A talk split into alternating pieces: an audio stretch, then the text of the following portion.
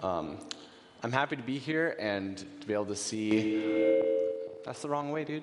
Um, all of your lovely faces. It has been a long time. I've been in Mexico for a while, but you know, there's many things that are the same. It's the same. It's the same church, right? There may be new faces, but it's the same church. It may be a new building, but it's the same church. It's a new year, but it's the same church, and we have the same God. And is that yeah? Amen. That's awesome. Um, yeah, and so I was in Mexico, like I mentioned, for a uh, missionary training program. And so we're doing Missions Month this month. And so they were like, Scott, why don't you go up there and share about your time in Mexico? And I was like, that sounds great. I totally have finished thinking about it myself. I'm so ready to share. Um, so, um, but before we, before we get into that, last week, Pastor Ben kicked us off for our Missions Month by talking about the power of one. Um, and so we got to hear a lot of many stories of people who had gone to the field. We heard about the missionaries who went to the Kachin people in Myanmar. Um, and we also got to hear about like the, the arc of people who went from Edward Kimball to Billy Graham. Um, and I have one more story to share about a missionary that many of you probably haven't heard of because I had never heard of him until I went down to Mexico myself. Um, he was an incredibly faithful man um, who knew what it meant to look up to God and look out to other people. But first, let's pray. Dear Heavenly Father, we come here this morning um, because we know that our lives are not our own. We know that you have called us to humble ourselves before you, um, that we may pour out our lives as an offering to you, Lord. We know that we don't have the strength to do that ourselves, so we look to you and the empowerment of your Spirit to do so. Um, I pray that through my sharing this morning, I would be an encouragement to the brothers and sisters here um, as they are walking through their many different paths of life. Um, I pray that I would help them to look up to the gospel, um, that they would look towards the glory and wonder of Jesus Christ who has died for them um, and has set them free. And I pray that um, yeah, through my sharing that you would be speaking, Lord, that it would not be my words, but your words. We love you. In Jesus' name we pray. Amen. All right. So, the story of John Paton. He's a Scottish man from the 1800s, so I have a lot in common with him. Uh, he lived in Glasgow and he wanted to be a missionary ever since the age of 12. But in his 20s, he started serving in a city ministry for a decade before being commissioned to leave for the field at 34 years old. Right? It's, got, a little later than most. Everyone told him that he was a fool to leave his successful inner city ministry, but he knew that the spiritual darkness of the people in the New Hebrides Islands needed the gospel light. Friends and pastors doubted him, and Paton was deeply troubled, wondering if it was only his own pride that made him want to go. But his parents lifted his spirits when they told him that they had offered him to the Lord as a baby for just such missionary purposes. During one particular argument with an elder, the elder told Paton and his wife, who had only recently married, You will be eaten by cannibals. To which Paton replied, Mr. Dixon, you are advanced in years now, and your own prospect is soon to be laid in the grave and there to be eaten by worms. I confess to you that if I can live and die serving and honoring the Lord Jesus, it will make no difference to me whether I am eaten by cannibals or by worms. Paton was a man who was focused on what the Lord had laid before him. Paton's wife was pregnant when they arrived. Things were wild. They were surrounded by naked men with painted bodies who had little regard for human life or kindness. A few months after arriving, Paton's wife, Marianne, gave birth to a baby boy, Peter Paton. But just three weeks later, Marianne died due to tropical fever, and the baby boy died soon after. Paton's time in the New Hebrides Islands saw a lot of hardship, but Paton faithfully continued in his work for four years. He regularly became ill with the same fever that killed his wife and son, but and he was also regularly under attack from the very people he was there to share the gospel with.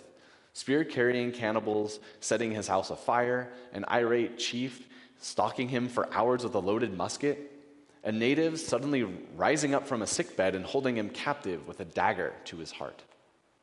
How did Paton press onward? He would say to himself, This is strength. This is peace.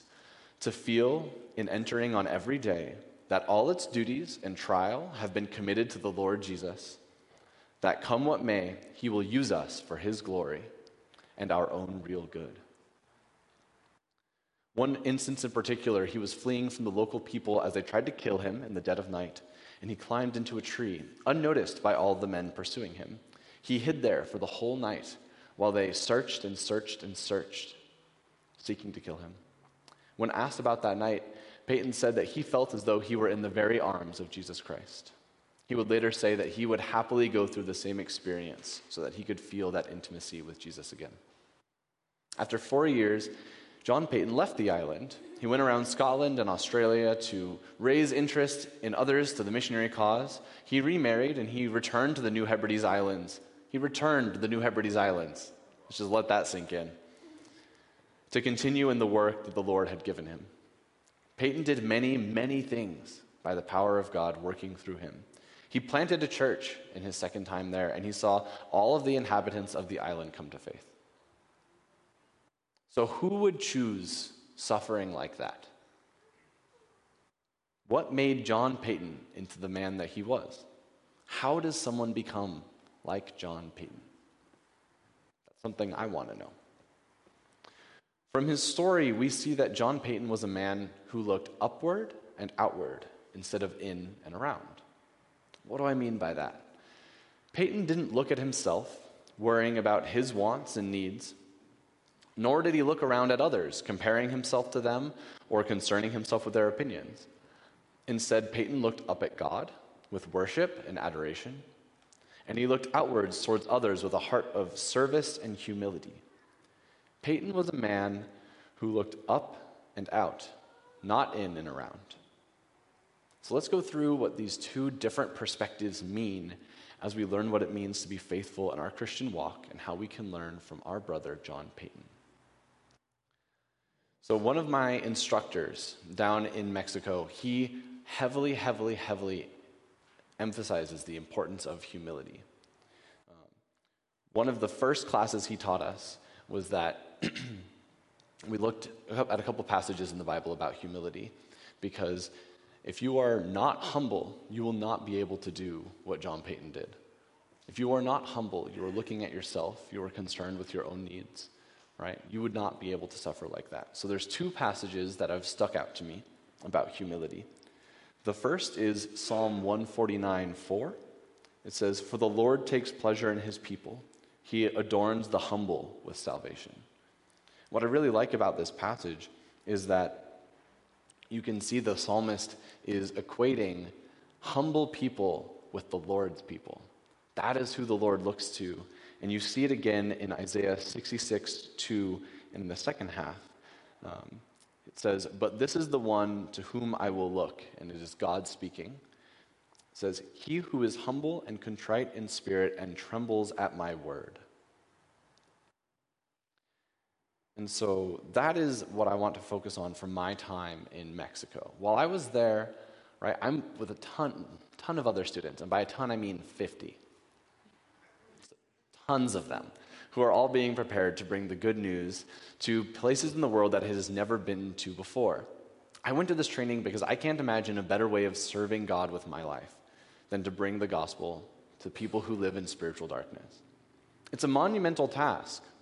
And while I was there, I took several classes. I learned how to learn the language, integrated myself in a new community in that new language. I learned a lot of practical skills of how to church plant, how to survive in a new country how to work well on a team. But the most important thing that I learned was what it looks like to look up and out instead of in and around. And that is where you need to be grounded in humility. Paton lost a wife and a son. He battled his illnesses regularly, and he was always under threat of murder by those very people he was there for. Can you imagine how easy it would have been for him to grow despondent the tragic, tragic loss of his wife and son. He could have slipped into beyond mourning, into self pity or anger at God. He could have cycled endlessly through questions we've all asked, like, God, why have you done this to me? God, why did you bring me here to punish me? God, why can't you give me a break? Paton could have compared his life with people back home or clung to what his critics had told him back home. Life would have been so much easier at my inner city ministry. I was so successful there. Why did I leave that? Everyone back home was right. I should have just stayed.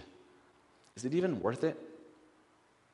How easy it could have been for Paton to look in and around instead of up and out. Yeah, and that's what I really had to learn and struggle with while I was in Mexico. There were times that were very, very difficult.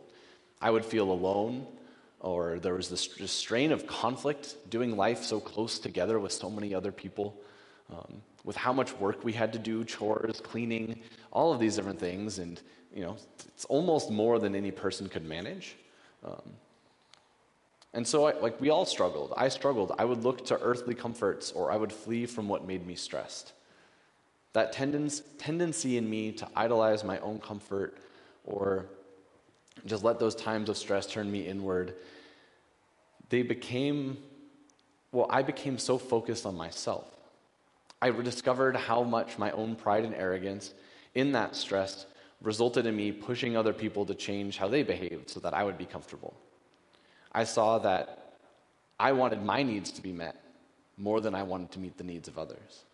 I would avoid the hard conversations with my classmates because even though I knew there was, it was good for them, right, that I could be a blessing to them by gently sitting down and giving a correcting, guiding word or something like that, it felt like a burden that I had to bear, even though it was a benefit for them, so I wouldn't do it. So, what the Lord revealed in me was that all of these behaviors just showed how focused I was on myself instead of looking outwards and upwards to Christ, I was looking inwards and around. I was prioritizing myself. I was forgetting the gospel. I was forgetting what Jesus says in Matthew 22 in verses, where is it? 37 through 39 or 40, where he says, You shall love the Lord your God with all your heart and with all your soul and with all your mind. This is the great and first commandment, and the second is like it you shall love your neighbor as yourself. On these two commandments depend all the law and the prophets. I didn't remember that we are to look upward and we are to look outward. And what's astounding is how I just slipped into this mindset of entitlement, um, thinking that my good works in some places would warrant my comforts in others. I thought I deserved more than the Lord was giving me. And it took me so long to realize that that was how I was behaving. It took me months. These aberrations of the gospel, they slip into our hearts, uh, like while we're altogether unaware of it. It's so easy to know the gospel in our minds and yet behave completely contrary to it. The issue with my heart and my knowledge of the gospel wasn't something that just developed in Mexico, right? It wasn't like I went to Mexico and forgot everything and then was like, oh, I guess I have to relearn. No, it's something that had been in my heart, growing, festering for a while. I mean, probably multiple months and years.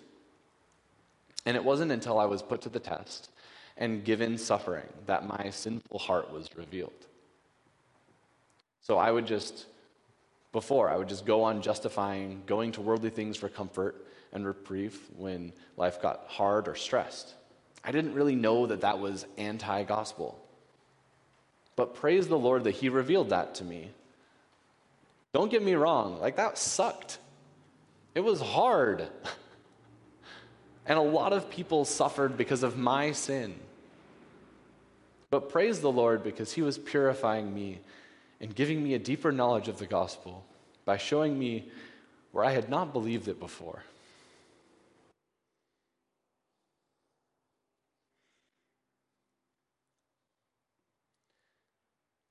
And so, like, I've got some time while I'm back and before I go to the field.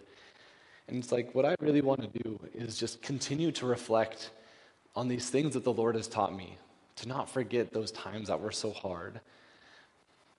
Because I need to remind myself that my life is not about me, it's about God. Like, that's the gospel truth, right? He, he has saved me. I am his son. And just like Christ, I am to serve others. Right? We just read from Philippians 2 during worship. He gave up everything to come down so that he could be a servant. Right? Like that's what biblically like grounded, fundamentally solid faith looks like. It's looking out, it's looking up. It's not looking in, it's not looking around. And grasping this one truth is the thing that, more than anything, will liberate us from the tyranny of self. Even a redeemed self. It's not like I wasn't a Christian when I was in Mexico. It's just that I had gotten so focused on the wrong things.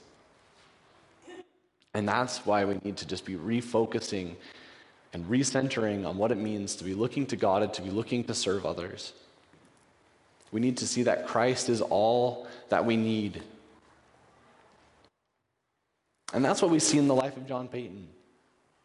He was a man who knew that life is all about God. He had his eyes focused on Christ. He knew that come what may, the Lord is good. Think about that. Think about the story I just told you of his life. And he could say, The Lord is good. All things we face pass through his good hands for our good and his glory. He would tell himself, This is strength, this is peace. To feel an entering on every day that all its duties and trial have been committed to the Lord Jesus that come what may, he will use us for his glory and our own real good. That's how you continue going when you lose your wife and your child, because you have your hope founded rock solidly on the gospel. You're look, looking with your eyes fixed on who Christ is. He, he would remind himself, Jesus' promise from the end of the Great Commission I am with you always. Never a moment in everything that he went through was he apart from Christ.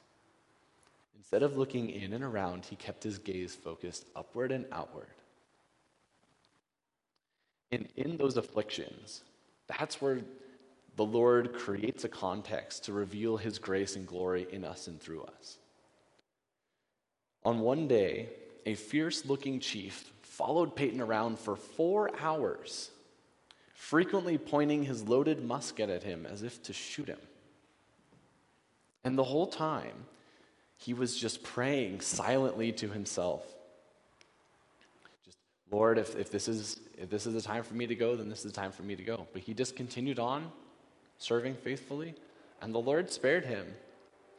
It's like, where is the secret to this gallant spirit? And it's just looking to the Lord, remembering his word, Paton tells us that life in such circumstances led me to cling very near to the Lord Jesus.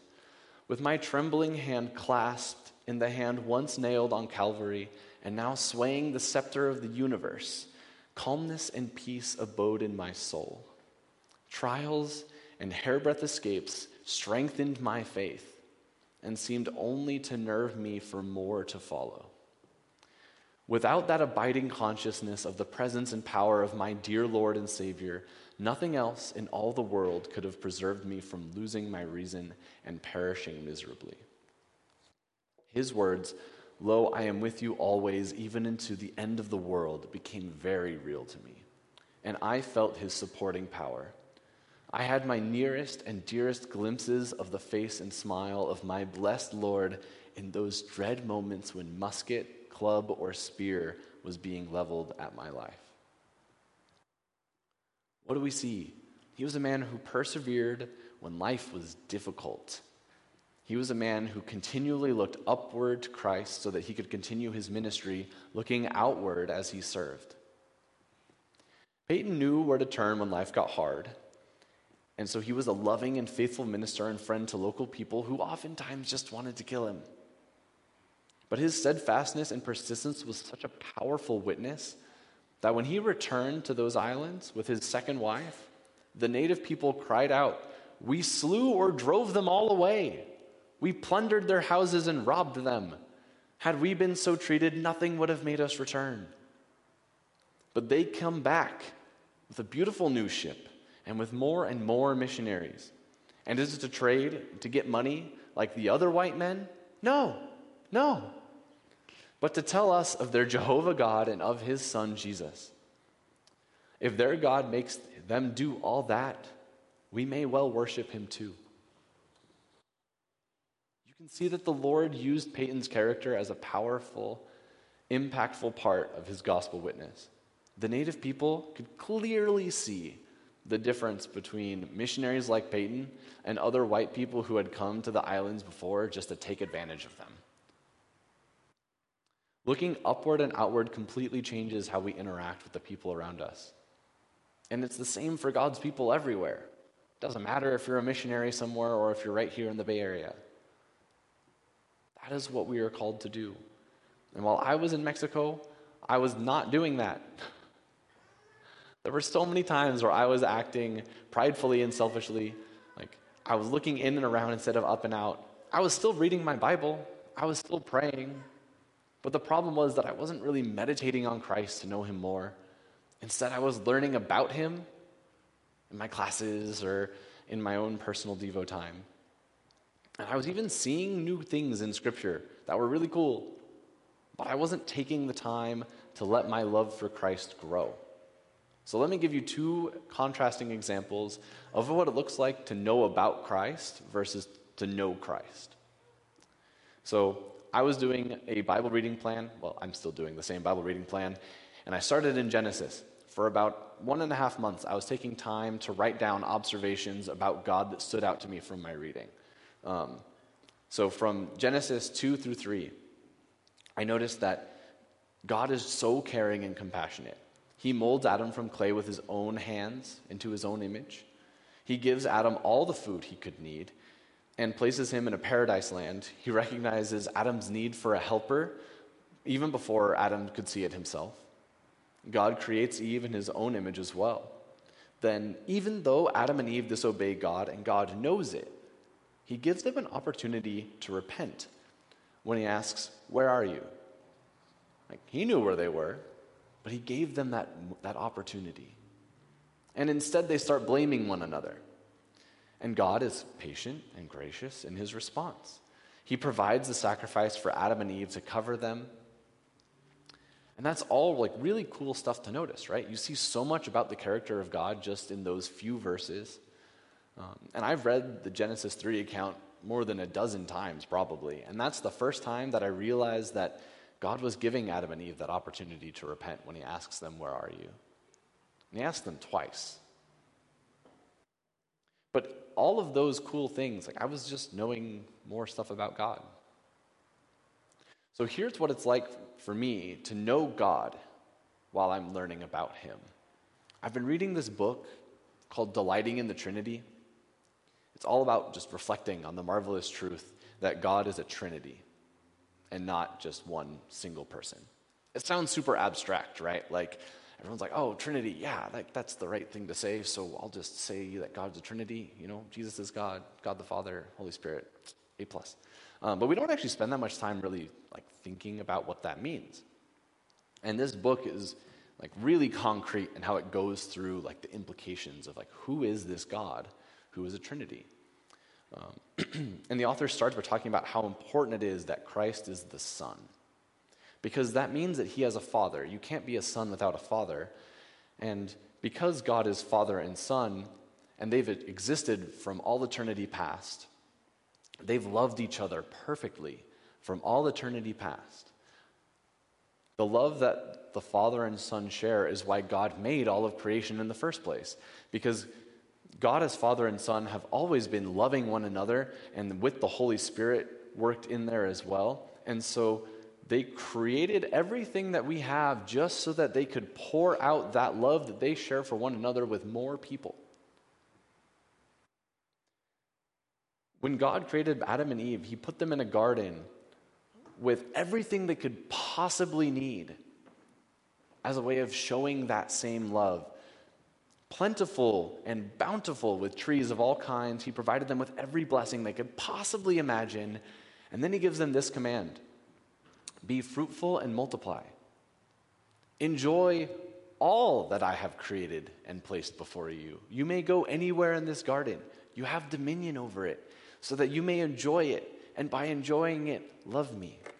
This is my command for you, that you may know the love that I have for my son and for my creation. There is one tree in the garden that I have placed for you not to eat.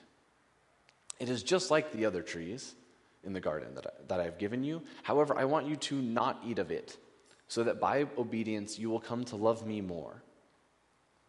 And I was, as I was reading about that, I was struck and so, so thankful that we have a God who is characterized by his love. That he gave so plentifully and bountifully, and in his wisdom, he knew that our love only grows in obedience. That he has loved his son from eternity past, and it is that love that overflows to us. That he gets to give us his son freely and say, Look, this is my son with whom I am well pleased. Look to him also. You have been dead in your, in your sins and your trespasses, and so I have sent my son that he may die for you, so that you may have salvation, that you may have new life through him and be restored and redeemed back to our God who loved us, who we spurned and turned away from.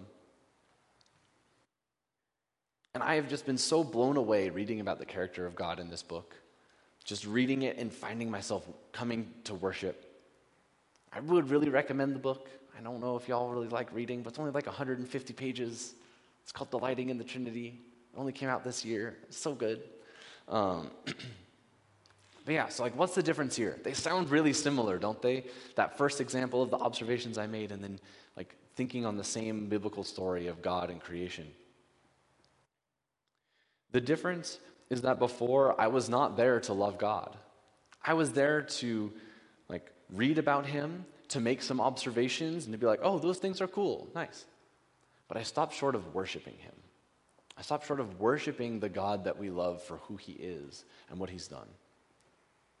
And then when I came to delighting in the Trinity, I came with his intent to learn about God, but also to adore him. Just like, wow, that's awesome. Like, I can't believe that this is the God who has decided to love me. Because I'm a terrible person. Like, I'm not just there to study, I'm there to recognize the personal relationship that our God calls us to. It's a very small difference, but it's so important. And so the question that now stands is like, what would I do if I were in that same posture as before, where I don't feel that awe while learning about God? How do I remind myself to be looking upward and outward instead of inward and around? And so if you're asking yourself the same question, you're not alone. I have found that the best place for me to start is to slow down. I know that when I'm not feeling in awe of God, it's because I'm moving too quickly. I'm trying to do this thing and then do that other thing, and my mind is in all sorts of places. My mind is drifting into this place where my life is about myself because I'm thinking about all the things that I have to do instead of thinking about the God who has made me. The second part is to pray continually. This is a practice that I've developed and I will continue to do hopefully until the day that I die or the Lord makes me into more of a Christ like person. But I'll just pray, like, Lord, I am too focused on myself. I am losing sight of that which is good and that which is true. Help me to remember the joy and the wonder that I have in Christ, that I have salvation through him. Help me to look up and to look out. And the third thing that I do is to remember things that I've read or heard that have sparked, that awe or like that desire to worship in me before. Right? One of the most common commandments in the Bible is to remember. God is constantly telling the people of Israel, like, remember, remember Egypt. I brought you out of there. Remember this time that I have saved you from all of the peoples in Israel and given you the land of Canaan as I promised. Like, remember, remember, remember, remember, because we're so forgetful. One of my instructors like to say that the Christian life is being reminded of things that we've forgotten. Because we go through and we just like, oh, this is amazing. And we la la la la, we just like walk off. It's like, what the heck? So yeah. Cultivate, like let those things that you've learned flow into thankfulness and thanksgiving. Cultivate that spirit of love for God. The Lord has given everything we need for a godly life, every spiritual blessing. And if we ask and we seek, we will find. He will give generously. Remember that. Just continually go back to that. We become like the things that we love. And so we need to come to knowing about Christ with a heart to know him personally so that we may love him. We have been given Christ. We get Christ. Isn't that awesome? So there's one more part of the story of John Paton that I would like to share. Paton went to the New Hebrides Islands in 1859. But 20 years before, in 1839, two other missionaries by the names of Reverend John Williams and James Harris went to the New Hebrides Islands as well. And the day after they landed, they were brutally slaughtered by the native peoples there as revenge for what colonists had done on those islands. John Paton knew about this before going, and he said, With those two men, the blood of the martyrs has been spilled and is the seed of the church. So, what's the difference between John Paton and these men? Really think about it. So, I would say nothing. Nothing is really that different between them. John Paton had a successful ministry, and the first two men were martyred, but all three of them were being faithful to what the Lord had called them to. The only difference is what God had planned for their lives. Is that not the most humbling thing in the world? That we are simply called to be faithful. These, two, these three men went to these islands knowing that there was certain danger and there was no certainty of survival because one greater than them gave us his example. Because Jesus came down from heaven and emptied himself to take on the form of a servant, to lead a perfect life where he was beaten and mocked and scorned, where he was led to the cross and where he was pierced for our transgressions. In pure loving obedience of his Father and in love for each of us. Jesus died so that each of us might live and be raised from death into life alongside him. Jesus and his grace freely given for our benefit with such high of a cost. That is the good news that allows men like John Paton and John Williams and James Harris to be faithful. Knowledge of the gospel and love of Christ these are the two things that every missionary and every believer needs to be prepared for what the Lord has them for. So, this is what we look to as we look up and out instead of in and around. It is with these two things that we can be faithful to our loving Father. And faithfulness, it doesn't happen by accident. Faithfulness means that we're like we're applying ourselves through the strength that He gives us. So when I was at the Radius conference a couple weeks ago, uh, a man that I dearly admire was speaking, and his name is Ian Hamilton. I was so excited to hear him speak for one of the messages. And like, I, I, know he intimately knows and loves the Lord. I was telling people how excited I was. Like, he was the last message of the first day. And I was like, oh, this is great. And so I go in and I sit with Pastor Andrew for uh, Ian's message. and I was diligently taking notes on my phone. And I was soaking it in for about 20 minutes. And then I got distracted on my phone. Ian was directing my gaze up towards the Lord, but instead, I chose to look to my phone instead of the Lord. I started playing a game on there because I wanted to be entertained.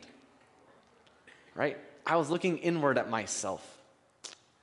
I played for like 10 minutes, and then I was like, oh, shoot, this is really stupid. I should be paying attention to this message that I've been looking forward to all day. But by then, I had lost the train of thought. I had lost the arc of the whole message. I couldn't get it back. And so the message that I was so looking forward to hearing had been spoiled because I let myself get distracted. And as I was reflecting on it afterwards, I realized how ironic it was that Ian had been speaking on the importance of applying oneself to the Christian life, and instead I applied myself to playing my game. So after that, I deleted the game from my phone and I decided that I won't download any games on my phone because I know I don't have self control to focus when I'm in a situation like that. And I can't apply myself if I can't focus. It's a small discipline, it's a really small thing, but it's so important. With all my heart, I want each of you to grow in faithfulness and love of our Lord Jesus Christ.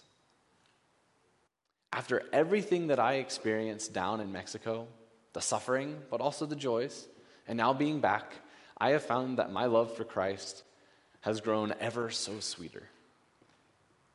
And those close to me can see the difference it has had on me as a person. Remembering the gospel and knowing Christ, looking up and looking out instead of in and around, that is what allows us to be faithful. God is our loving Father who has given us his law for our good so that we may know him better through our obedience to him. He is wise and he is loving. And as we love him, we grow in our faithfulness. We grow in our obedience, not a cold obedience. That's how we slip back into just a works based righteousness, thinking that we can work and earn something. But instead, it's a warm obedience fueled by our love and our adoration of our Father. So, my challenge to you is this How can you be faithful in your lives right now? How can you be intentional about how you come to know Christ each and every day, to fix your eyes on Him? How can you come to the Word to be overwhelmed by His wonder and majesty? So, like me and that game on my phone, it starts with a lot of little things.